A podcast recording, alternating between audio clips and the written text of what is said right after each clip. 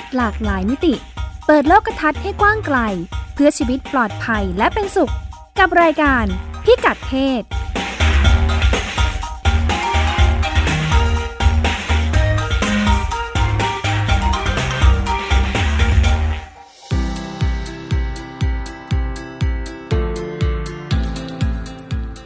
เป็นผู้หญิงอยู่คนเดียวกังวลอะไรบ้าง ก็มีเรื่องเจ็บป่วย ซึ่งถ้าป่วยขึ้นมาแล้ว ก็จะลำบากอยู่โดยเฉพาะตอนแก่ แต่ไอ้นี่ก็คุยกับเพื่อนไว้แล้วว่า อาจจะไปรวมกลุ่มที่เป็นสาวโสดอยู่ด้วยกัน หรืออีกทีก็มีเพื่อนสนิทที่คุยกันบ้างแล้วว่า ก็น่าจะไปเป็นเพื่อนอยู่เป็นเพื่อนกันตอนตอนแก่เนาะอีกอย่างคือเรื่องพวกงานซ่อมแซมนี่แหละ ซึ่งซ่อมแซมบ้านหรืออุปกรณ์ต่างๆ ซึ่งเราไม่เคยรู้ เช่นเรื่องไฟฟ้าหรือว่าเกิดปัญหาอะไรขึ้นมาเนี่ย อย่างวันก่อนดึกๆ ก็โคมไฟหลุด เราก็ตกใจไม่กล้าทำอะไร กลัวไฟช็อต แต่ก็โอเควานเพื่อนบ้านได้อยู่ สิ่งที่กลัวก็คือกลัวการถูกคุกคาม เช่นเข้ามาทำร้ายร่างกาย เข้ามาทำร้ายทางเพศ แล้วก็หรือมาขโมยของ อันนี้ก็หาวิธีป้องกันก็คือติดสัญญาณการขโมย ติดกล้องวงจรปิด แล้วก็เป็นมิตรกับเพื่อนบ้านก็คือที่หมู่บ้านเคยมีขโมยขึ้นกัน บ้านตัวเองก็เคยโดนขึ้นสองรอบ บ้านอื่นก็โดนขึ้นกันหลายหลัง ก็ก็จะเป็นเพื่อนบ้านเข้มแข็ง แล้วก็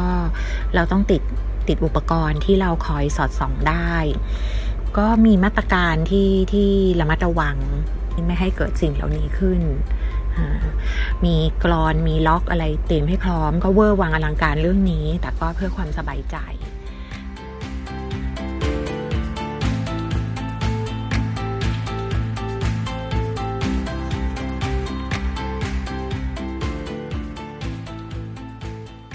สวัสดีค่ะ ต้อนรับคุณผู้ฟังเข้าสู่รายการพิกัดเพศนะคะ กับดิฉันรัชดาธราภาค และคุณพงศธรสโรธนาวุฒิ สวัสดีครับคุณรัชดากับคุณผู้ฟังครับ เสียงที่ได้ฟังไปเมื่อสักครู่ เป็นบรรยากาศความรู้สึกของคนที่อยู่คนเดียว เป็นผู้หญิงครับที่ใช้ชีวิตคนเดียว อยู่คนเดียวค่ะ ก็มีหลายแง่มุมเหมือนกันที่ถ้าคนที่อืมไม่ได้ใช้ชีวิตคนเดียวอาจจะนึกไม่ถึงก็ได้นะ คุณพงศธรนี่ครับใช้ชีวิตยังไงคะอยู่เคยอยู่คนเดียวไหมในชีวิตเนี่ย ไม่เคยเลยครับ อยู่กับครอบครัวที่บ้านตลอดมาตลอดเลย อ่าดิฉันใช่ก็ใช้ชีวิตอยู่กับครอบครัวทั้งครอบครัวเล็กครอบครัวใหญ่หลายขนาดมาตลอด ถ้านึกย้อนไปมีอยู่ช่วงหนึ่งที่ไป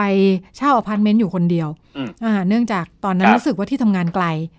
ที่ทำงานไกลไปอืมไปเช่าออฟฟิศข้างไอ้ยไปเช่าอพาร์ตเมนต์ข้างที่ทำงานเลยดีกว่า จะได้สะดวกครับอ่าผมก็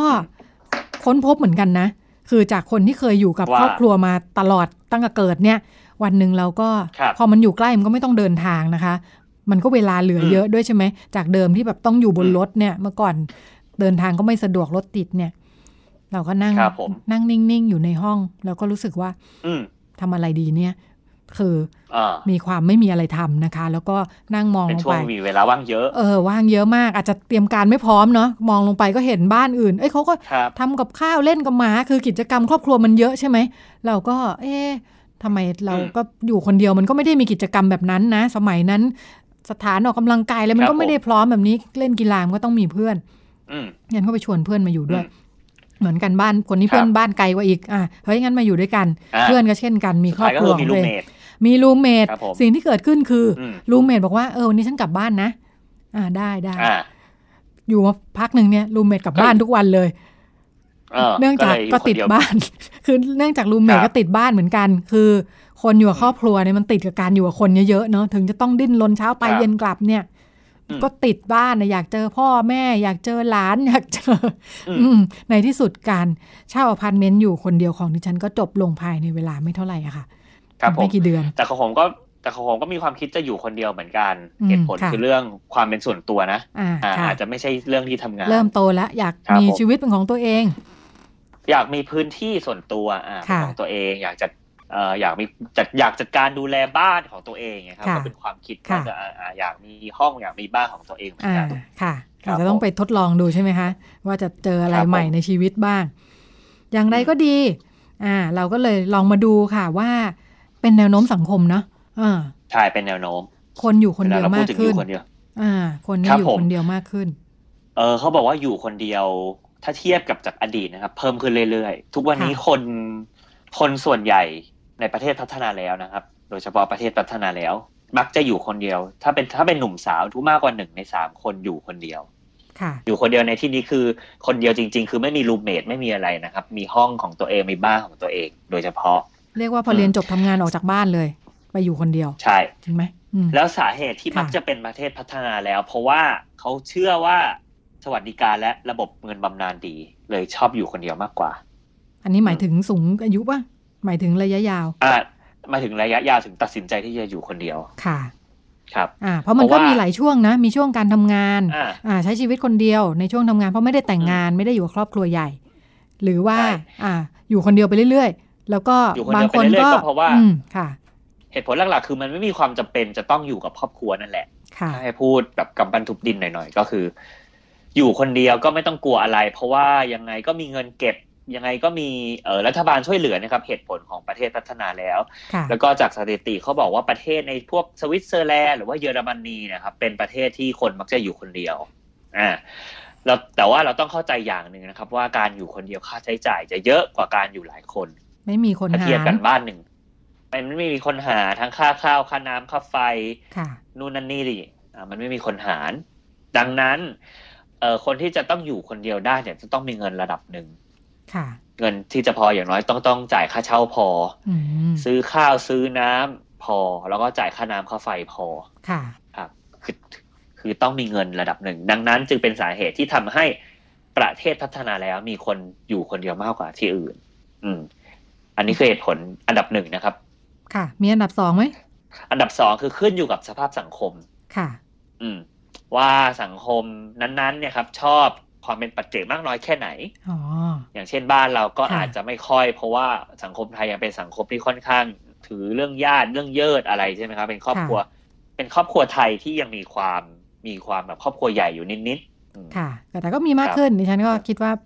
ทั้งดิฉันคิดว่าใช่และคิดว่าข้อมูลก็คือคนก็มีความเป็นเป็นปัจเจกสูง มีความอยากเป็นส่วนตัวอย่างที่คุณพงศธรพูดถึงเมื่อสักครู่มากขึ้นด้วยเหมือคนรับกันผมค่ะใ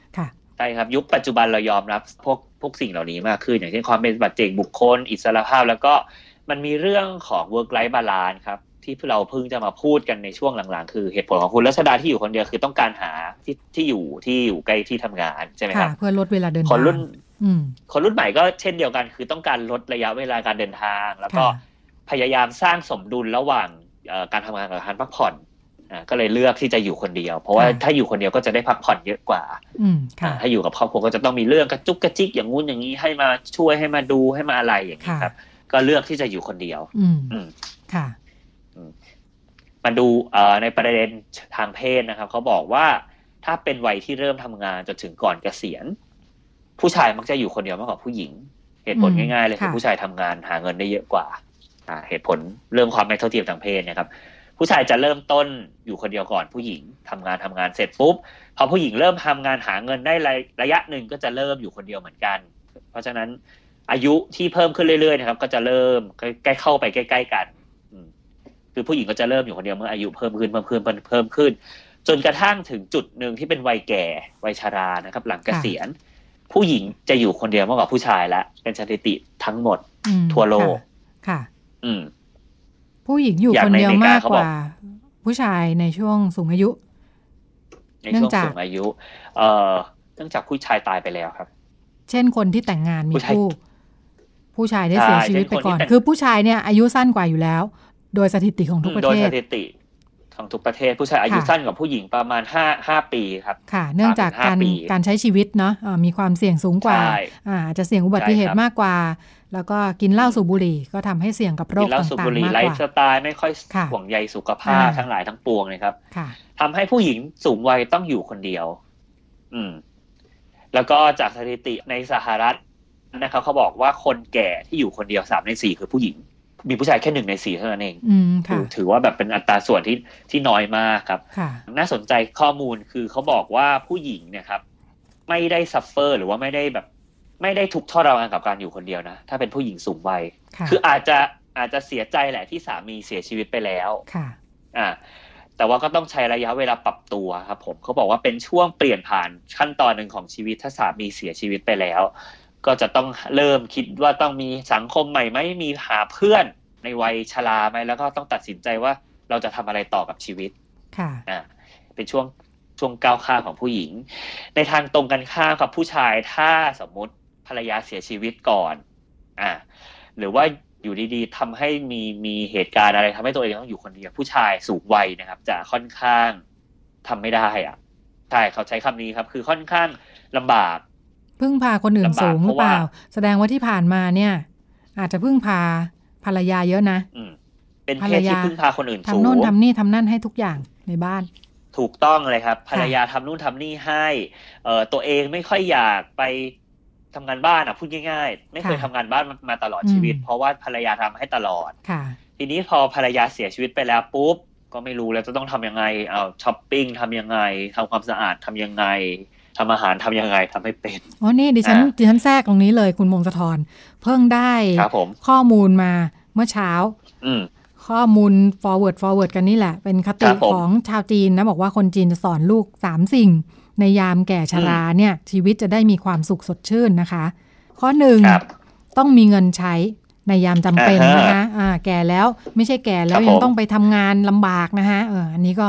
ดูดูดูเข้ากับสถานการณ์เนาะอ่าบ้านเรานี่พูดถึงกันบ่อยว่าแบบเขาเรียกว่าอะไรนะอืม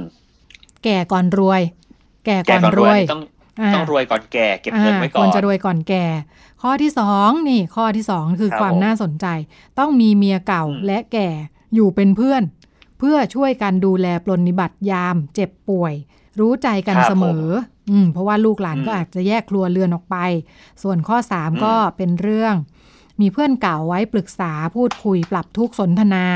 อ่าคุยกันครับได้ ด่าได้ทุกเรื่องไม่ถือสาเพราะรู้จักรู้ใจกันครับนะคะคือน่าสนใจคือเอ๊ะที่ฉันอ่านก็ตอนขึ้นต้นพาดหัวมาไม่ได้บอกว่าเป็นสำหรับผู้ชายนะคะ พูดถึงแค่แค่อืมว่าข้อคิดยามแก่ชราแต่พอถึง ข้อที่สองเนี่ยไม่ได้พูดถึงผู้หญิงเลยนะคะ พูดถึงผู้ชายอย่างเดียวครับแถมพูดว่าต้องมีผู้หญิงดูแลอีกต่างหากอ่าเป็นคครับติที่ที่ไม่ค่อยตรงกับสถานการณ์ปัจจุบันเท่าไหร่นะ แต่ว่าแต่ก็สะท้อนในแง่คุณใช่มงคลรว่า คือแกถึงอยู่คนเดียวไม่ได้ต้องมีคนดูแลนี่แหละแต่ก็ก็อย่างที่ว่าครับข้อสองมันก็ไม่แน่ไม่นอนใครจะตายก่อนอ่าใช่ทำให้ต้องใช่อยู่คนเดียวถึองยู่ดีในถึงว่าในท้ายที่สุด ถึงว่าไม่ไม่ค่อยตรงกับความเป็นจริงด้วยในแง่ที่เราเจอว่าผู้ชายมักจะเสียชีวิตก่อนนี่แหละ ในท้ายที่สุด ในขณะที่ข้อสามที่คุณรัชดาพูดต้องมีเพื่อนค่ะเราก็มีข้อมูลเหมือนกัน ว่าผู้ชายมักจะไม่มีผู้ชายมักจะมีเพื่อนในยามแก่ชราน้อยกว่าผู้หญิง อันนี้น่าสนใจตอนแรกเรานึกว่าผู้หญิงอยู่กับสามีมากๆ แล้วนึกจะพอสามีตายไปปุ๊บตัวเองจะสูญเสียสังคม เพราะว่าวันๆอยู่กับสามีอย่างเดียวค่ะอันนี้ก็ไม่ใช่ เขาบอกว่าผู้หญิงเป็นเพศที่ค่อนข้างดำรงความสัมพันธ์กับเพื่อนได้ดีกว่าผู้ชาย ผู้หญิงเพื่อนเยอะแม้ว่าจะเป็นเพื่อนในยามในในในยามแก่เท่า คือผู้หญิงยังค่อนข้างมีคอนเนคชันกับเพื่อนครับ คือไม่ค่อยไม่ค่อยเลิกติดต่อกับเพื่อน ถ้านึกถึงคนรอบๆข้างก็ก็เห็นแบบนั้นนะ เราไม่ค่อยเห็นผู้ชายใช่ที่เช่น พอเกษียณอายุจากการทำงานประจำเนี่ยอืมจะเห็นชัดมากว่าคุณแม่อืมของหลายบ้านเนี่ยรวมทั้งพี่ๆที่เราร่วมงานด้วยไปเที่ยวนี่กับเพื่อน ไปเที่ยวกับเพื่อน ทั้งแบบอืมว่าไปพบปะสังสรรค์ครับไปเที่ยวต่างจังหวัดเที่ยวอืมต่างประเทศแล้วถ้าไป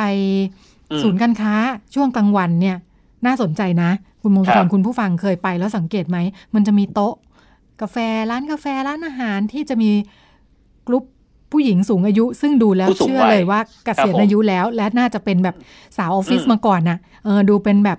อืมดูมี mood ของสาวออฟฟิศซึ่งเกษียณอายุแล้วอะแล้วก็นั่งคุยเมาส์กันเรื่องครับผมโน้นเรื่องนี้ เยอะอ่ามมากใช่เห็นชัดว่ามีกลุ่มสังคมครับผมแต่เราไม่ค่อยเห็นกลุ่มแบบนี้ที่เป็นผู้ชาย เขาบอกว่ากลุ่มผู้ชายมักจะเป็นเพื่อนสมัยอดีตที่เช่นเพื่อนเที่ยว ไปกินเหล้าด้วยกันสมัยก่อนอ่าแต่พอแก่แล้วไม่มีแรงไปกินกินไม่ไหวละแยกทำย้าให้ยไม่ได้ติดต่อกับเพื่อนคนนั้นอีกอาจจะเพราะสุขภาพใช่ไม่ดีแยเหกรอย้าย สุขภาพไม่ดีครับก็เลยไม่ค่อยติดต่อกับเพื่อนที่กินเหล้าก็แล้วก็ไม่รู้ว่าตัวเองจะไปทำอะไรกับเพื่อนคนนั้นอ๋อผมอะสุขภาพก็ไม่หรืดีอว่าจะแก่กินเหล้าแล้วก็ไม่ควรแล้วเนี่ย เลยไม่รู้จะทำอะไรจะเจอกันทำไมก็ไม่รู้อ่าใช่ครับหรือว่าสมัยหนุ่มๆเนะครับอ่า ไปเตะบอลกับเพื่อนกลุ่มนี้บ่อยมากๆเลย พอแก่ปุ๊บเตะบอลไม่ไหวแล้ว ก็ไม่รู้ว่าจะไปเจอเพื่อนกลุ่มนี้แล้วทำอะไร คิดกิจกรรมไม่ออก คิดจีกิจกรรมไม่ออกในขณะเดียวกันตัวเองเพศเพศชายนะครับ เป็นเพศที่ไม่ค่อยคุยเรื่องส่วนตัวกับเพื่อน ก็ไม่รู้จะคุยอะไรกัน เขาบอกว่าพอไม่คุย พอไม่รู้จะคุยกับเรื่องส่วนตัวกับเพื่อนก็คือ ไม่รู้ว่าจะดำรงความสัมพันธ์กับเพื่อนยังไง ไม่รู้จะต้องมีปฏิสัมพันธ์กับเพื่อนยังไง ถ้าตัวเองแก่ไปแล้วจะชวนเขามาทำอะไรหรอ คือดังนั้นมันจะมีแนวโน้มเหงาตอนแก่ในเพศชายมากกว่าเพศหญิง น่าสนใจ คือเขาบอกว่าผู้ชายนะครับ จะไม่ค่อยรู้หรอกว่าลูกเพื่อนชื่ออะไร อ่าค่ะพูดง่ายๆเลยไม่ค่อยจะรู้หรอกว่าลูกเพื่อนชื่ออะไรหรือว่าพ่อแม่เพื่อนเนี่ย ป่วยป่วยหรือว่าเสียไปแล้ว ผู้ชายจะไม่ค่อยรู้ อืม เวลาเจอกันก็คุยอะไรกันก็ไม่รู้ในแก่เท่าชราค่ะจะอาจจะมีชวนกันคุยเรื่องเก่าๆนะครับว่าที่ฟังเพื่อนคุณพ่ออมก็คุยเรื่องเก่าๆอ่าแต่ แต่คุณพ่อยังเป็นคนที่เอ่อมีเพื่อนสมัยเรียนนะครับ เพื่อนสมัยเรียนมัธยมของแกแล้วก็เรียนประถมของแกแกก็ยังติดต่ออยู่บ้างครับ แต่ประเด็น topic ที่คุยก็จะคุยเรื่องเก่าๆแต่ก็ไม่รู้ว่าเป็นคนแก่ทุกคนหรือเปล่านะค่ะคุยเรื่องเก่าๆคุยเรื่องสมัยเรียนคุยเรื่อง คุยเรื่องส่วนตัวค่อนข้างน้อยก็อาจจะอ่าแค่คุยค่ะว่าธุรกิจที่บ้านเป็นยังไงหรือว่าช่วงนี้ทำอะไรอย่างเงี้ยครับอ่าค่ะคือก็แกก็มีบ้างแหละอืมผู้หญิงคุยอะไรกับเพื่อน เขาบอกคุยทุกเรื่อง ใช่คุยทุกเรื่องคุยหมดดิฉันน่ะแอบฟังคุยทุกเรื่อง ด้วยความแบบว่าเราเซอร์เวยเนาะเราแบบว่าเป็นนักสังเกตการณ์ทางสังคม เวลาเราเห็นกลุ่มคุณป้าป้าครับนั่งกันอยู่เนี่ยเราก็จะลองฟังฟังดูอืมซิเอ๊ะอยากรู้เขาคุยเรื่องอะไร เออเขาคุยทุกเรื่องเลยอืมเขาก็จะวางแผนเที่ยวกันคุยทุกเรื่องเรื่องสุขภาพ คุยเรื่องลูกเรื่องหลานเรื่อง อืมอืมโน่นน่ะทุกเรื่องจริงครับเขาบอกว่าผู้หญิงที่อยู่คนเดียวก็อาจจะได้เจอเพื่อนได้เจอคนนู้นคนนี้มากกว่า สมัยที่ต้องสามียังมีชีวิตอยู่ด้วยซ้ำๆ ค่ะ มีเวลาอาจจะมากเป็นขึ้นข้อข้อดีอย่างหนึ่งที่สามีเสียชีวิตไปแล้ว ก็จะทำให้ตัวเองมีเวลาไปเจอคนนู้นคนนี้ครับเอ่อดังนั้นสถิติหรือตัวเลขที่บอกว่าผู้หญิงแก่ผู้หญิงผู้หญิงสูงวัยเหงาเนี่ย ก็ไม่ได้มากขนาดนั้นค่ะไม่ได้เป็นทุกรายอืมครับค่ะบางรายอาจจะรู้สึกเป็นอิสระมากกว่าด้วยซ้ำเพราะว่าจะทำอะไรจะกินอะไรตอนไหนก็ได้ครับ ผมไม่ต้องมีอุปสรรคมา บังคับแล้วอืมแต่ว่าสิ่งที่ผู้หญิงส่วนใหญ่กังวลอะอย่างที่เสียงที่เราเปิดไปเมื่อกี้คือเรื่องความปลอดภัย ค่ะอืมอยู่คนเดียวจะทำทั้ยังงในไงแง่อืมอ่าทั้งในเชิงสิ่งแวดล้อมที่เมื่อกี้เล่าขึ้นมาเพราะว่าอยู่คนเดียวทำให้กลัวอย่างเช่นเออมีคนแปลกหน้าหรือเปล่าหรืออะไรจะโดนจี้ครับโดนปล้นอันนั้โดนนก็เป็ข่นมขืนไหมใช่อันนั้นเป็นเรื่องหนึงคือสิ่งแวดล้อมไม่รู้ว่าจะทำยังไงให้ปลอดภัยค่ะอ่ากับอีกประเด็นหนึ่งที่เป็นประเด็นของคนสูงวัยโดยเฉพาะคือเรื่องสุขภาพ จะทำยังไงดี ค่ะ อ่าเขาบอกว่ามีงานวิจัยนะครับ ค้นข้อมูลเออไปสำรวจเหมือนกันบอกว่าสาเหตุการเสียชีวิตของคนที่อยู่คนเดียว คนที่ตายอยู่ในบ้านคนเดียวเนี่ยครับ มักจะเป็นโรคที่เกี่ยวกับเส้นเลือด อย่างเช่น เส้นเลือดอุดตัน หรือเส้นเลือดแข็งอยู่ดี หรือไม่ก็เอ่อเส้นเลือดแตกในสมองสโตรกโรคจะวนเวียนอยู่ปะสโตรกค่ะอยู่ดีๆหัวใจ หรือว่าอยู่ดีๆหัวใจวายอยู่ดีเส้นเลือดในสมองแตกขึ้นมา คือมันแล้วก็ต้องแบบปุ๊บ พาไปหาหมอได้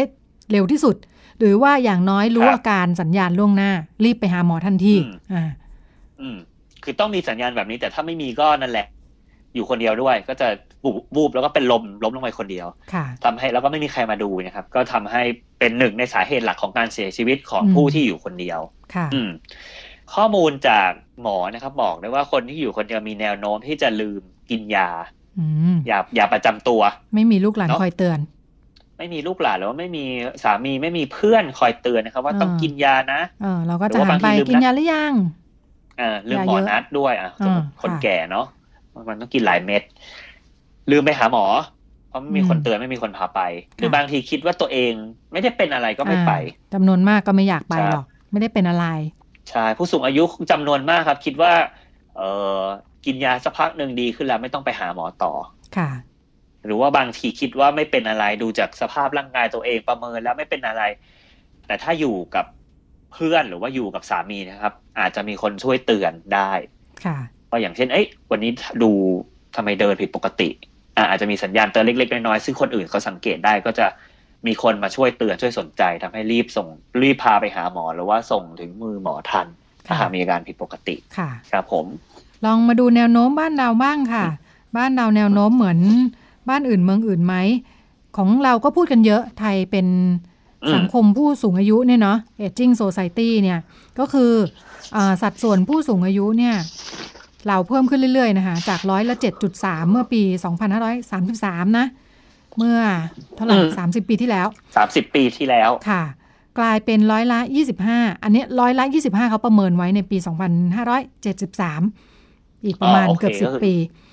อ่า25เปอร์เซ็นต์นะคะ เยอะไหคมรับผมปกติเท่าไหร่สังคมผู้สูงอายุ คุณพงศธรสังคมผู้สูงอายุยี่สิบเปอร์เซ็น20%ค่ะ ก็ครับผมอ่าตามนั้น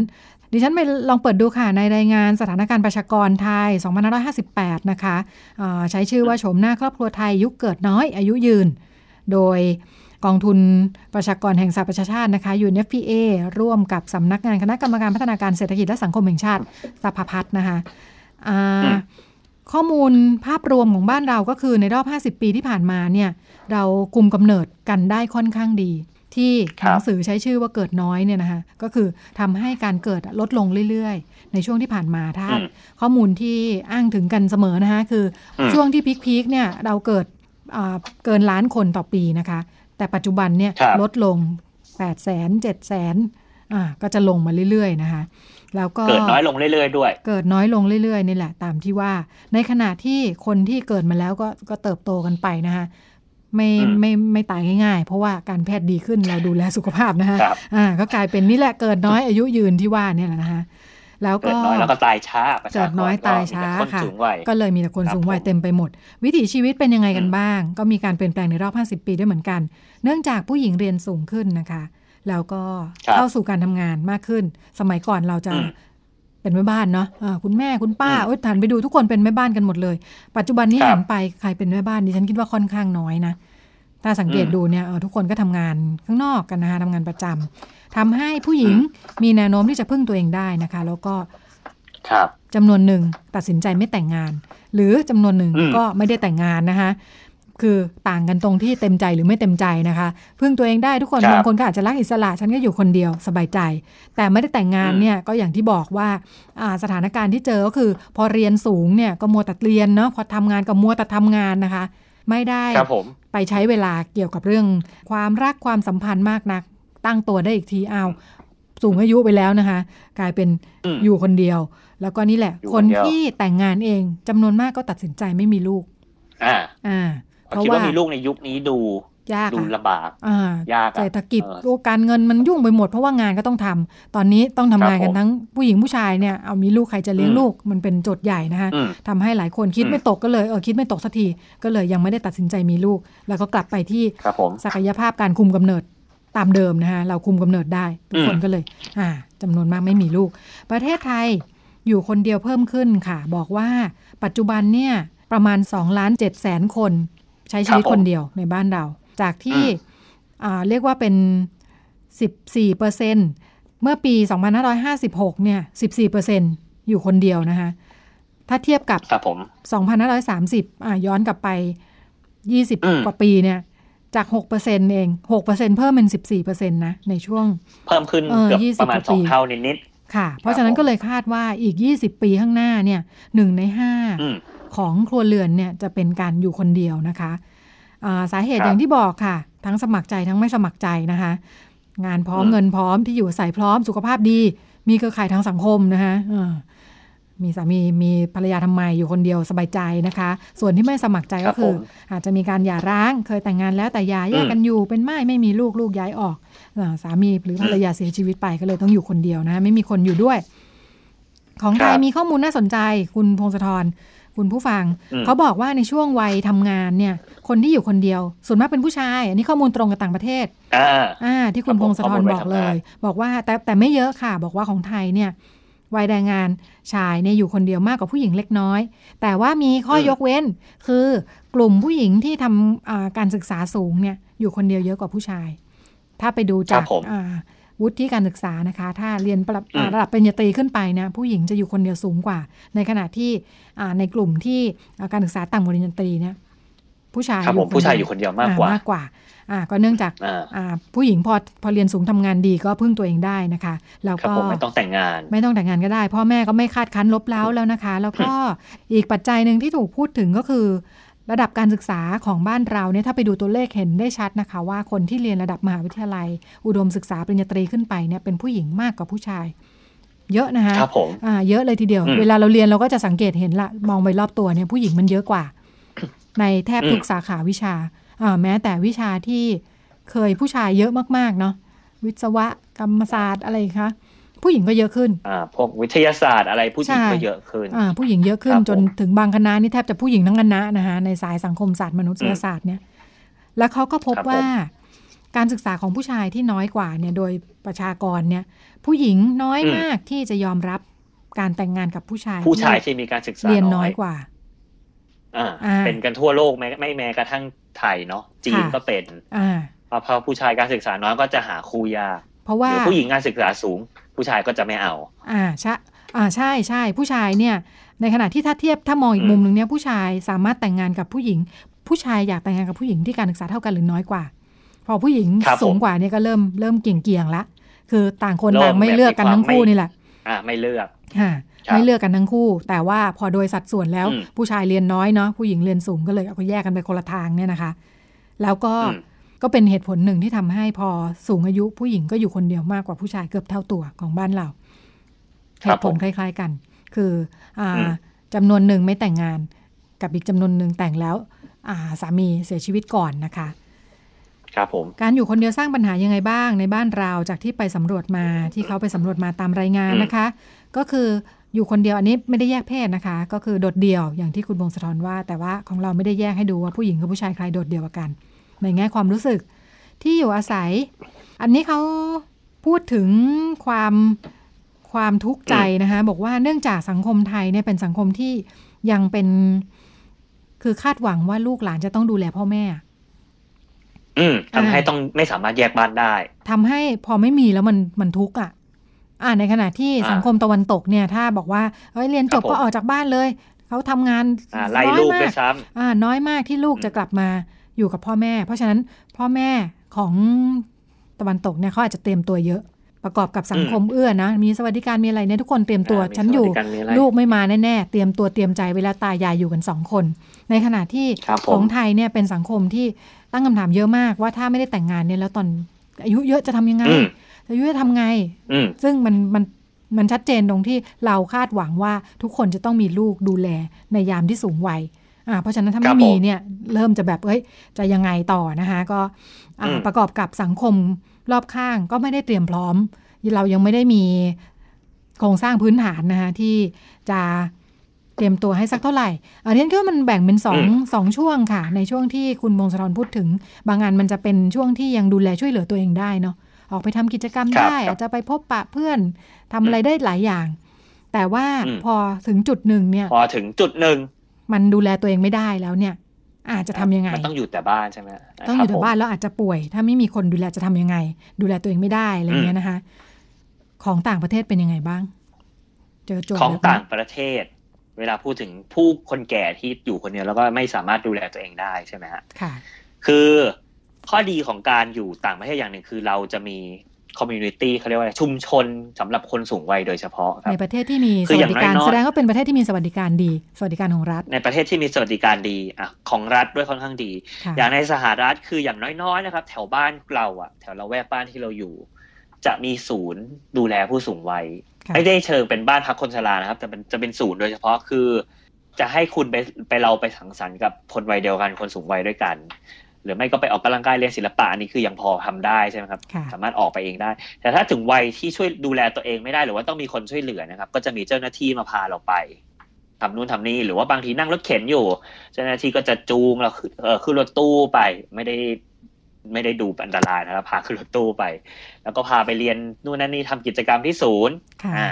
อันนี้คืออย่างง่ายๆ หรือไม่ก็บางทีครับเอ่อมันจะมีอาสาสมัครตามชุมชนค่อนข้างเยอะสมมติเรารู้ สมมติรู้ว่าเออในเราแวกบ้านแถวเนี้ยมีคนแก่อยู่อาศัยค่อนข้างเยอะ เพราะฉะนั้นก็จะมีหน่วยงานเอกชนที่เป็นอาสาสมัครอ่าอย่างหรืออาจบางทีอาจจะเป็นเด็กนักนักเรียนมัธยมนักศึกษานะครับ ต้องมาเก็บเครดิตวิชาอะไรที่เป็นวิชาช่วยเหลือพลเมืองอย่างเงี้ยครับ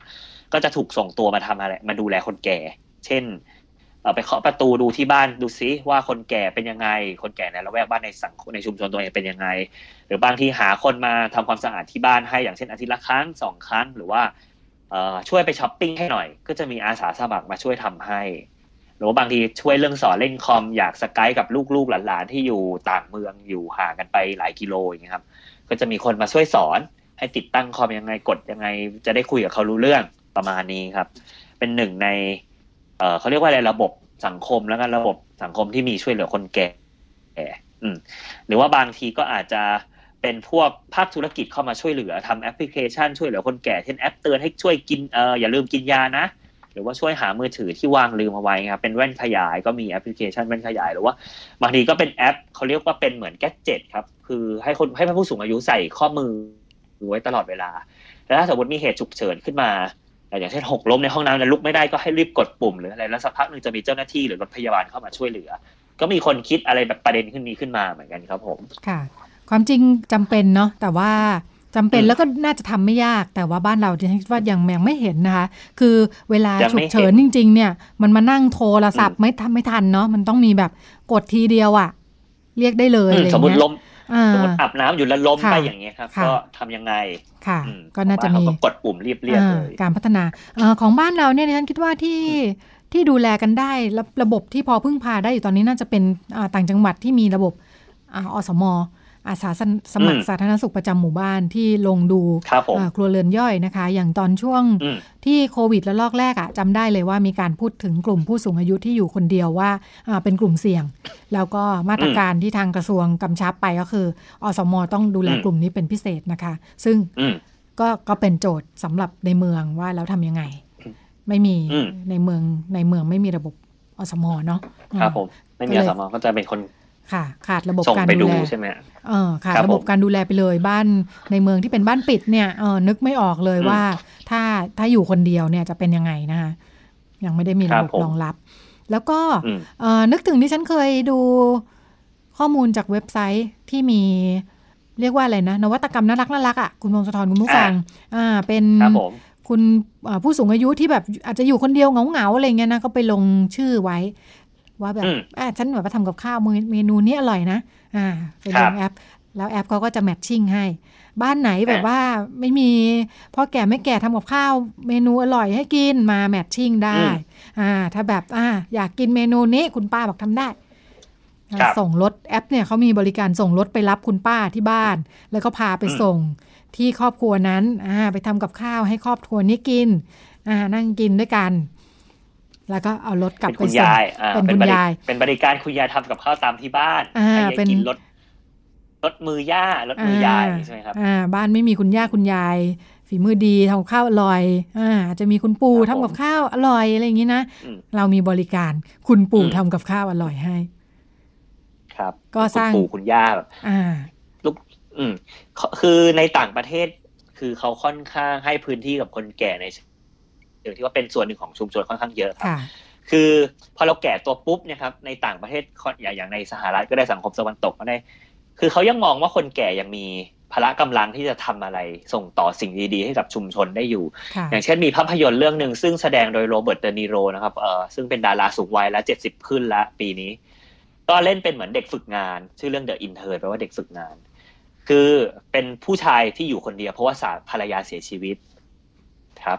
แล้วก็ไปฝึกงานที่บริษัทแห่งหนึ่งโดยที่นางเอกนะครับ ก็เป็นแบบคนรุ่นใหม่ไฟแรงมากๆ แต่ในท้ายสุดคนแก่นะครับ ผู้สูงวัยก็เหมือนให้คำแนะนำเพราะตัวเองเคยมีประสบการณ์ผ่านสิ่งเหล่านี้มาแล้วให้กับคนหนุ่มสาว คือก็เป็นภาพยนตร์ที่แสดงภาพว่าคนสูงวัยเนี่ยก็ยังมีพละกำลังแล้วก็ยังเป็นเหมือน คือถึงแม้จะไม่มีแรงแรงกายครับ แต่ว่าพลังสมองก็ยังไม่ได้ด้อยกว่าคนหนุ่มสาวเลยนะครับก็น่าสนใจจริง ๆ แล้วอืม น่าจะมีอะไรสนุกสนุกๆมารองรับได้อีกเยอะนะคะ กิจกรรมเออของอืมบ้านเราในอย่างในเมืองเอง พอย้อนกลับไปนึก คิดว่ามีมีกิจกรรมที่พยายามดูแล แต่ก็จะเป็นกลุ่มที่คุณลุงคุณป้าเกษียณอายุอะยังไม่ถึงกับดูแลตัวเองไม่ได้ครับใช่ไหมเอออย่างอืมดิฉันเห็นหลายคนก็จะไปคลุกกันอยู่ที่ศูนย์เขาจะเป็นส่วนมากของกทมใช้ศูนย์ก็เลยกศูนย์กีฬา อ่าก็จะเป็นส่วนกีฬาอ่าศูนย์ทำกิจกรรมครับเลยตามมีเขตเนอะเล่นกีฬาด้วยโน่นนี่นั่น แล้วก็พอเริ่มรู้จักกันก็จะเริ่มมีการแบบว่าอืมนัดหมายพบปะพากันไปช้อปปิ้งกินข้าวพากันไปเที่ยว แล้วก็มีกิจกรรมต่างๆอะโน่นนี่สำหรับผู้สูงอายุที่อยากจะฝึกทำโน่นทำนี่อะไรอย่างเงี้ยนะคะ ก็อ่าครับผมแต่เนื่องจากดิฉันคิดว่ายังไม่กว้างขวาง ยังไม่แพร่หลายอืมเท่าไหร่บางบางที่อืมมีอ่าบางที่ก็ยังอืมไม่เห็นแล้วเมืองมันก็ใหญ่มากเนาะเออก็อาจจะยังรองรับครับผมกันไม่พอ แต่เชื่อว่า ในอนาคตน่าจะมี เพราะว่าด้านหนึ่งก็ดูอันมีน่ะศักยภาพทางธุรกิจอยู่ประมาณหนึ่งเหมือนกันนะคะอ่าถ้าอืมบอกว่าผู้สูงอายุกลุ่มที่อ่ามีเงินเก็บเกษียณอายุจากการทำงานมาทั้งชีวิตครับเนี่ยผมอ่าก็อาจจะอ่าถ้าเป็นให้ธุรกิจคิดก็อาจจะได้อะไรสร้างสรรค์อาจสร้างจะมีสรรค์นะคะครับผมตัวเลขผู้สูงอายุเพิ่มขึ้นเรื่อยๆก็อาจจะเราก็อาจจะเห็นในอนาคตว่าค่ะอาจจะมีบริการเพื่อผู้สูงอายุเพิ่มมากขึ้นเพราะเพิ่มเป็นตลาดตลาดใหญ่แล้วค่ะในในส่วนของผู้สูงอายุที่มีกำลังกำลัง ซื้อมีทุนทรัพย์อืมนะคะกำลังส่วนกลุ่มที่ได้โอกาสทุนทรัก็พย์อาจจะต้องอาดูว่าทางสวัสดิการสังคมต่างๆ จะพัฒนาอืมไปยังไงได้บ้างนะคะ ก็หมดครับเวลาผมในช่วงนี้และเรื่องราวที่นำมาฝากกันเดี๋ยวเราไปต่อกันกับอ่าเรื่องเพศเรื่องลูกกับคุณหมอโอค่ะ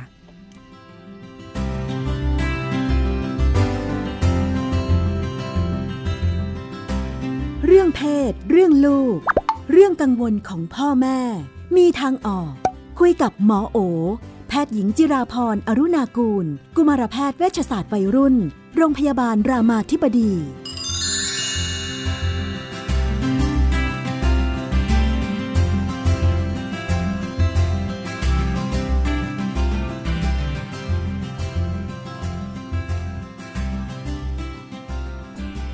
ในช่วงเรื่องเพศเรื่องลูกเราอยู่กับคุณหมอโอนะคะ สวัสดีค่ะ สวัสดีค่ะ ว่ากันด้วย เอาพี่ชายที่แสันดีอ่าครอบครัวนี้บอกว่า มีลูกชายเจ็ดขวบนะคะ แล้วก็ลูกสาวห้าขวบทำยังไง ลูกชายถึงจะดูแลปกป้องน้องสาว ที่ผ่านมารังแกน้องหนักมากแย่งของเล่นทีน้องร้องไห้กระจองงอแงทำยังไงจะได้พี่ชายในฝัน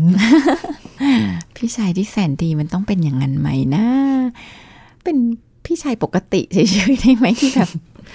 น้องไม่น่ารักก็ไม่ชอบน้องได้ เออ มันก็มนุษย์มันก็เป็นอย่างนั้นเนาะ มันมันควรจะเลี้ยงเลี้ยงเลี้ยงลูกให้เป็นมนุษย์ที่แบบไม่ต้องแสนดีตลอดเวลา มองว่าสำคัญเลยคือกลับมาจัดการกับความคาดหวังตัวเองก่อน เพราะว่าเวลาที่เราคาดหวังอะไร แล้วมันไม่ได้เป็นดั่งใจเนี่ยบางทีเป็นตัวเรานี่แหละ ที่ทำให้มันเกิดปัญหาตรงนั้นขึ้นมาเนาะมองว่ากลับมามองภาพแห่งความเป็นจริงของพี่น้องก่อนนะคะ พี่น้องเนี่ยจริง ๆก็คือเพื่อน เราอยากให้ลูกเป็นเพื่อนกันเนาะแต่ว่าเขาคือเพื่อนที่เขาเลือกไม่ได้นะเขาคือคนสองคนที่ถูกจับมาอยู่ด้วยกัน แล้วก็บอกว่าคุณต้องหลักกัน คุณต้องดีต่อกัน คุณต้องมีความเป็นเพื่อนกัน ซึ่งนี่คือเพื่อนที่เขาไม่ได้เลือกอ่านี่คือน้องที่เขาไม่ได้เลือกมา พี่น้องหลายคนเนี่ยไม่ได้ไม่ได้มี พื้นหรือลักษณะนิสัย ที่จะเข้ากันได้ดี คือเอาเป็นว่าถ้าเลือกได้ก็ไม่คบกัน คนหนึ่งคอยแย่ซนคนหนึ่งชอบอยู่เงียบๆ มีโลกส่วนตัวมันอยู่กัน มันก็ไม่น่าจะรักกันได้เนาะเพราะฉะนั้นหมอกลับรู้สึกว่าแทนที่เราจะคาดหวังว่าพี่น้องต้องรักกันเนี่ย หมอคิดว่าเราควรจะคาดหวังเขาตามปกติอะตามปกติก็คือคาดหวังให้เขา อยู่กันได้แม้จะไม่ชอบกันนักเออก็ไม่ต้องรักอะไรกันมากหรอก ถ้ามันไม่ได้น่ารักกันเนาะแต่ไม่ได้แปลว่าพ่อแม่จะไม่ช่วยนะ แต่หมอคิดว่าการการตั้งความคาดหวังว่าพี่ต้องดีงามกับน้องเนี่ยมันเป็นภาพมายาคติที่ทำให้เราเนี่ย รู้สึกว่าพี่มีปัญหาอยู่ตลอดเวลา ในการที่เป็นมนุษย์คนหนึ่งที่ไม่รักน้องที่ไม่น่ารักอะแล้วพอเรารู้สึกว่าพี่มีปัญหาตลอดเวลาเนี่ยมันทำให้เรานี่แหละ ที่ลงไปจัดการกับพี่ ว่าพี่ตำหนิพี่บังคับพี่เสียสละให้น้องสิรักน้องหน่อยดูแลน้องหน่อย น้องจะดูลอยๆตัวนิดหนึ่งใช่ไหมและแบบนี้ไม่สิ่งเหล่านั้นเนี่ยมันมันทำให้ความรักมันไม่เกิดค่ะ ความรักเนี่ยมันเป็นความรู้สึก พี่นุ่นมันบังคับไม่ได้ว่ารักน้องสี่รักน้องสี่อย่างเงี้ยนะเวลาที่หมอทำคลาสห้องเรียนพ่อแม่เนี่ยหมอชอบ มันก็จะมีคำถามเรื่องพี่น้องเนี่ยบ่อยมันก็ชอบให้พ่อแม่นึกภาพภาพหนึ่งว่า วันหนึ่งเนี่ยนะเราอยู่ที่บ้านนี่แหละ แล้วสามีเราก็พาเด็กผู้หญิง เด็กหญิงสาวหน้าตาน่ารักจิ้มลิ้ม เข้ามาในบ้านแล้วก็บอกว่า เนี่ย ฉันพาผู้ช่วยนะมาอยู่กับเธอ เอามาช่วยเธอเนาะเนี่ย เธอต้องรักแล้วก็เอ็นดูเขานะ เพราะว่าเขาก็จะได้แบบเป็นเพื่อนเธอทำนู่นทำนี่ แต่ในความเป็นจริงสามีเราก็ใส่ใจกับคนนี้เยอะมากเลย อืมแล้วก็คอยบอกเราว่าให้ช่วยดูแล ช่วยเสียสละหน่อยสิเอาให้น้องเขากินก่อนอะไรอย่างเงี้ยเราจะรักเด็กผู้หญิงคนนั้นไหมอะนี่อารมณ์ของคนมีแบบว่า อยู่ๆก็มีน้องเกิดขึ้นมาใช่ไหมอะไรอย่างนี้ใช่ไหมเออโดยที่ไม่ได้ถูกเตรียมหรือถามความไม่ได้สมัครตกลงใจด้วยนะหรืออ่าไม่ได้ตกลงใจด้วยนะแถมน้องค่ะก็น่ารักใครๆมาบ้านก็ชมแต่น้องอะไรอย่างเงี้ยมันก็ไม่แปลกหรอกที่เด็กคนหนึ่งจะมีความรู้สึกไม่ชอบน้องอะเพราะว่าน้องก็มาแย่งพ่อแม่ที่ เดิมมันเป็นของเขาเนาะมันก็มีความแบ่งเวลาอะไรเงี้ยเพราะฉะนั้นสิ่งสำคัญเลยเนี่ยก็คือเรื่องของการเตรียมน้องนะคะเอ่อเรื่องของการไม่เตรียมพี่นี่แหละเตรียมพี่ค่ะอ่าว่าอะเขาจะมีอย่างนี้นะอะไรอย่างนี้ต้องนะต้องขาเตรียมตั้งแต่ตอนตั้งแต่ตอนก่อนตอนที่เราท้องคิดว่าเลยไหมจะมีอ๋อตั้งแต่ก่อนจะมีเลยนะค่ะก่อนจะมีปเนี่ยรึกษาควรจะเขาหน่อยปรึกษาเขาหน่อยค่ะเขาโอเคไหมไม่โอเค เพราะอะไรอะไรอย่างเงี้ยค่ะนะช่วยกันคิดหน่อย แล้วก็ ตั้งแต่ในท้องก็ต้องเตรียมค่ะว่าก็จะมีอะไรบ้างให้เขาได้รู้สึกว่า คือเราก็ต้องทำให้น้องเนี่ย มันไม่เป็นภาระอะพี่นุ่น ไม่ใช่ต้องรักน้องนะ ต้องช่วยแม่ดูแลน้องนะอะไรอย่างเงี้ยคือนึกออกปะเกิดมามีคนมาเป็นภาระเนี่ยมันก็ไม่น่าเราจะรักได้ง่ายเนาะแต่ทำให้เขาเห็นว่าการมีน้องเนี่ยมันดีกับเขายังไงอะอื มมันต้องมีข้อดีกับชีวิตเขาด้วยอะนะ เช่นเขาก็จะมีคนให้มันสมมติเหมือนเหมือนกับทำให้รู้สึกมันมีตุ๊กตาอ่าเขาก็จะมีแบบคนที่เราจะมาดูแลนะลูกมันก็ทำให้รู้สึกดีกับตัวเองนะไม่ใช่ดูแลเพื่อจะแบบ เพื่อจะได้รู้สึกแบบต้องดูแลน้องอะแต่ว่าการมาดูแลน้องก็สนุกดีอย่างเงี้ยเออคนนี้ก็จะโตไปเขาก็อาจจะเป็นเพื่อนกันกับเรา เขาก็จะมาแบบเล่นกัน กับหนูได้อะไรอย่างเงี้ยเนาะก็ทำให้มันดูการมีน้องเนี่ยมันมีเบนฟิตหรือมีประโยชน์กับชีวิต ไม่ใช่มีภาระกับชีวิต แล้วก็ก็ต้องทำให้การมีน้องเขาไม่เสียอะไรมากเกินไปนัก การมีน้องต้องไม่แบบไม่ไม่เสียแม่ออกไปอะ่ะเกินความจำเป็น คือเอางี้มันมันยังไงมันก็ต้องแบ่งอะ่ะแต่มันต้องไม่แบ่งจนเขารู้สึกว่ามันไม่แฟร์ไม่ยุติธรรมแม่อยู่กับน้องตลอดเลย ไม่เคยมีเวลาให้เขา หรือมีน้องปั๊บแม่บ่นเขาเยอะขึ้นแม่ดุเขาเยอะขึ้นมาก อะไรอะไรแม่ก็ว่าเขาอย่างเงี้ยมันก็จะทำให้เกิดความรู้สึกว่า ไม่โอเคกับน้อง อันเนี้ยหมอคิดว่าเป็นท่าทีของผู้ใหญ่งั้นหลักๆเลยก็คือยังต้องมีเวลาให้เขาให้ลูกคนโตแบบเป็นส่วนตัวด้วยเสมอ เพราะนั่นคือเวลาที่เขาเคยมี เวลาที่เราจะให้กับน้องพยายามดึงเขาเข้ามาแบบ มีส่วนร่วมเป็นแบบ เป็นผู้ช่วยเป็นโหแทนที่จะบ่นเขาอย่าจับน้องแรงอะไรอย่างเงี้ยนะชมเขาว่าโหเนี่ย มีหนูนี่แม่ไม่เหนื่อยเลย แม่ก็เลี้ยงน้องสบายขึ้นเดี๋ยว พอน้องหลับเราจะได้มาเล่นกันเนอะอะไรอย่างเงี้ยทำให้เขารู้สึกดีที่ลงมือช่วยเหลือบางอย่างกับพ่อแม่แล้วก็ทำให้เขามีตัวตนน่ะอันเนี้ยอาจจะสำคัญนะคะ แล้วก็ไม่บังคับกันเรื่องความรู้สึกเรื่องอะไรมัน คือบางคนยิ่งพอยิ่งบังคับกันยิ่งต่อต้านนะต้องรักน้องสิทำไมเป็นพี่ไม่รักน้องทำไมไม่เสียสละอะไร คือบางทีอะไรแบบเนี้ยพอมันเข้ามาบ่อยๆ เรา เราจะต่อต้านมันโดยอัตโนมัติ อืม แล้วมันแน่ทำให้พี่หลายคนเนี่ย รักน้องไม่ได้จริง ๆ เพราะว่า เพราะว่าเขาตั้งการ์ดขึ้นมา เมื่อถูก เมื่อถูกแอดแท็กถูกละเมิด ถูกล่วงล้ำในเรื่องของความรู้สึก ซึ่งมันควรจะเป็นพื้นที่ที่ เกิดขึ้นด้วยตัวเขาเอง แล้วก็หลายครั้งพ่อแม่เนี่ย อันนี้ที่ที่หมอเจอปัญหาบ่อยๆก็คือ การทำตัวเป็นสารตัดสินนะคะคือบางทีเราจะชอบแบบเข้าไปตัดสิน เป็นพี่ต้องยอมน้อง เป็นพี่ต้องเสียสละไอ้สิ่งเหล่านี้มันทำให้เด็กคนหนึ่งมันเก็บความรู้สึกไม่ชอบน้องอยู่เรื่อยๆ จริงๆมันควรจะมันชวนจะทำให้เขารู้สึกว่าเรามองเขาเท่ากัน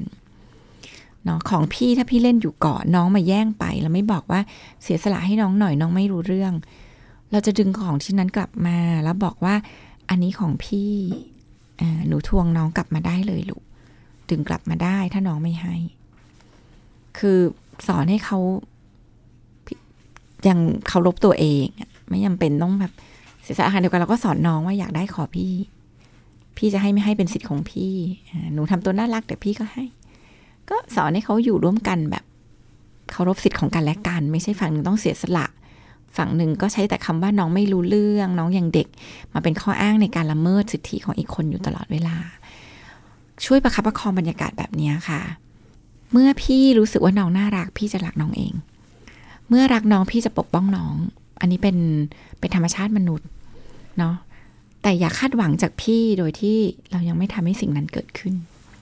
ค่ะ น่าจะเป็นโจทย์ของหลายบ้านนะเรื่องนี้ใช่เรื่องการจัดการพี่ๆน้องๆศึกในบ้านเนี่ยค่ะอ่าขยับไปอีกบ้านหนึ่งอีกบ้านหนึ่งเป็นยังไงบ้างอ่าบ้านนี้ลูกชายห้าขวบที่ผ่านมาคุณย่าเป็นคนเลี้ยงเป็นหลักนะคะ เพราะว่าคุณพ่อคุณแม่ก็ทำงานใช่ไหมเริ่มสังเกตว่า ลูกอนามัยจังเลย ขี้กลัวขี้ระวังตัวไปหมด จะทำอะไรก็ไม่กล้าไปหมดนะคะอืมเออแค่เดินไปพื้นแฉะๆเนี่ยก็แบบ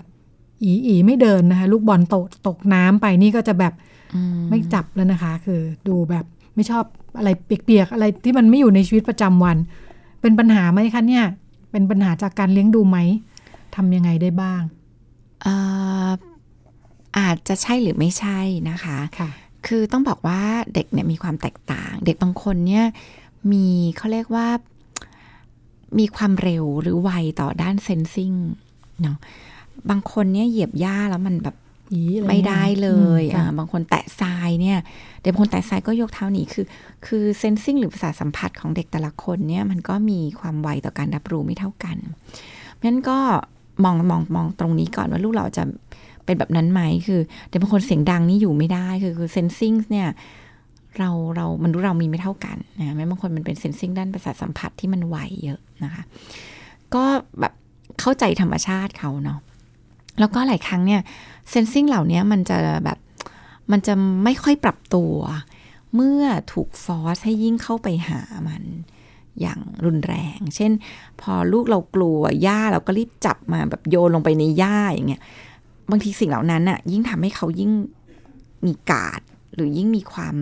กังวลหรือมีความกลัว หรือรู้สึกว่าสิ่งนั้นยิ่งเป็นอันตรายกว่าเดิม เพราะฉะนั้นก็ การจะทำให้เซนซิงของลูกมันค่อยๆ ปรับตัวได้ดีคือการค่อยๆ พาเขาไป สัมผัสแบบไม่บีบบังคับ แบบไม่ทำให้เขารู้สึกกลัววิตกตนกตกใจนะคะ แต่ว่าเป็นการเนียนทำให้เขารู้สึกว่าอ้ามันได้นะคะงั้นลองลองดูเรื่องเซนซิงของลูกก่อน การที่สองก็อย่างที่บอกคือมันจะเป็นการเลี้ยงดูก็ได้ ลองมาดูว่าเราก็เป็นคนแบบ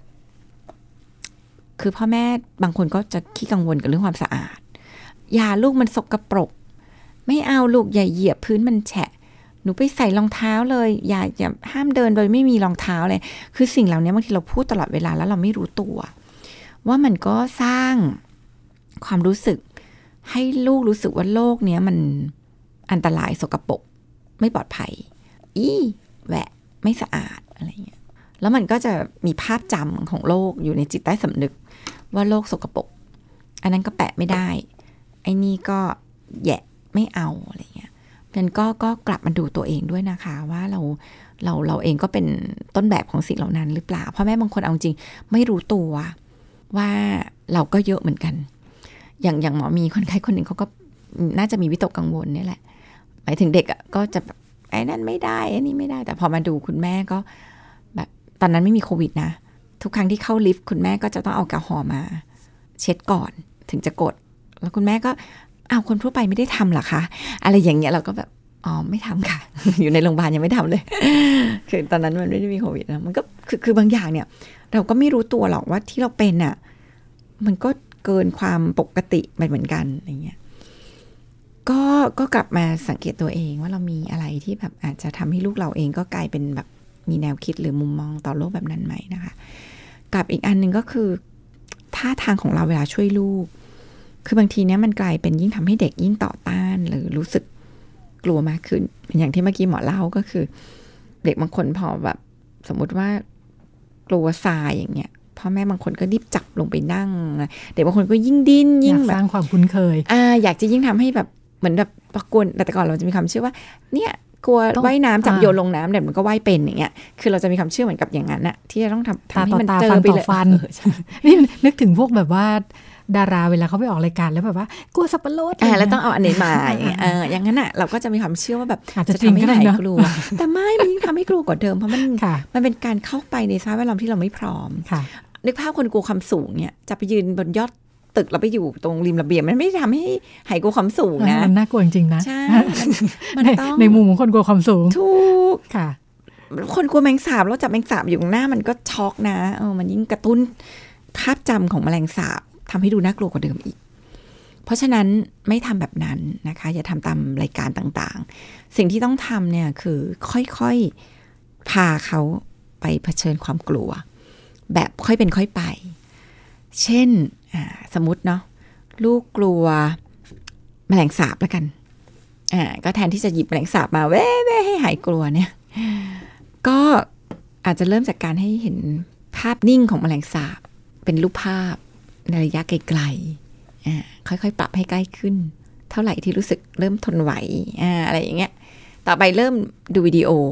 เกี่ยวกับแมลงสาบ เริ่มมีการเคลื่อนไหว อะไรแบบนั้นที่เป็นแบบไม่ต้องแมงสาบเป็นฝูงนะก็เป็นแมงสาบตัวเดียว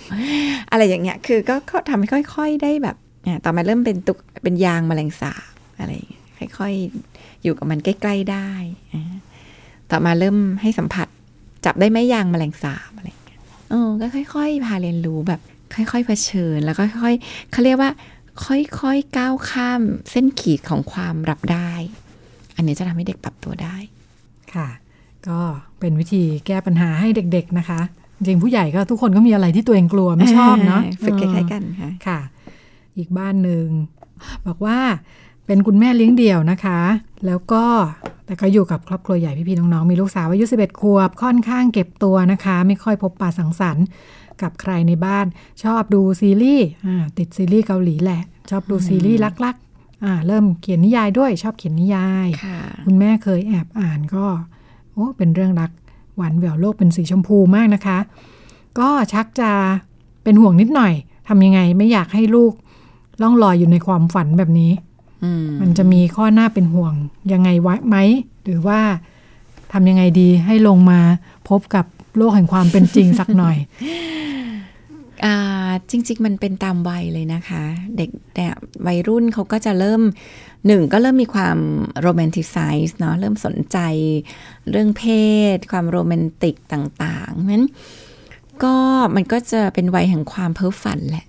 และควรปล่อยให้เขาอยู่กับความฝันแบบนั้น อย่าไปรีบยัดเยียดความเป็นจริงในวัยผู้ใหญ่เนาะก็บางทีคนเรามันก็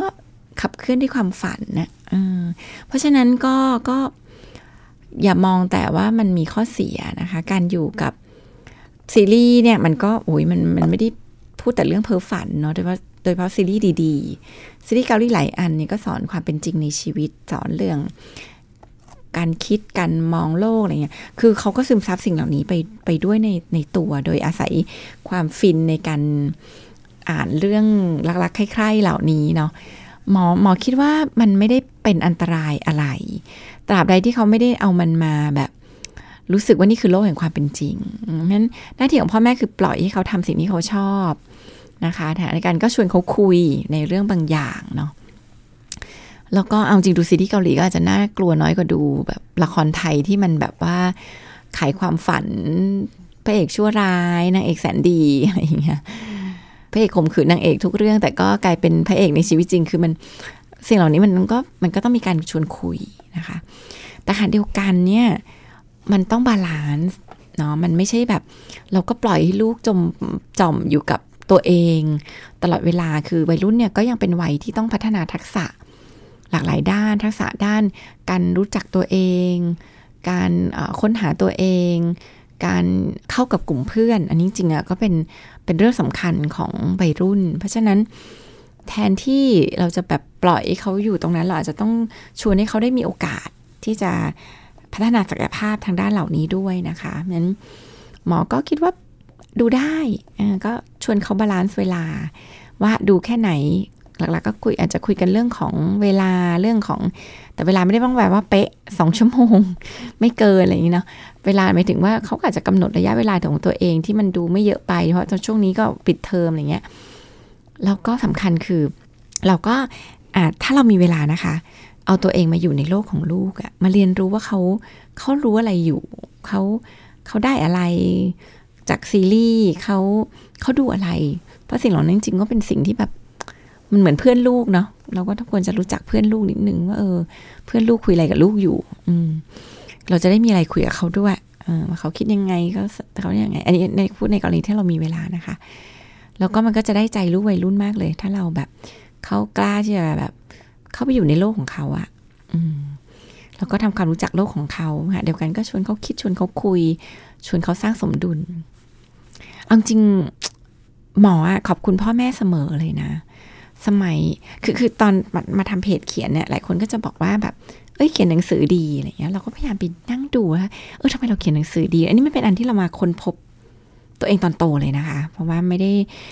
คือเป็นเป็นเด็กชอบเขียนมาตั้งแต่เด็กแหละแต่ไม่ได้รู้สึกว่าตัวเองเขียนหนังสือดี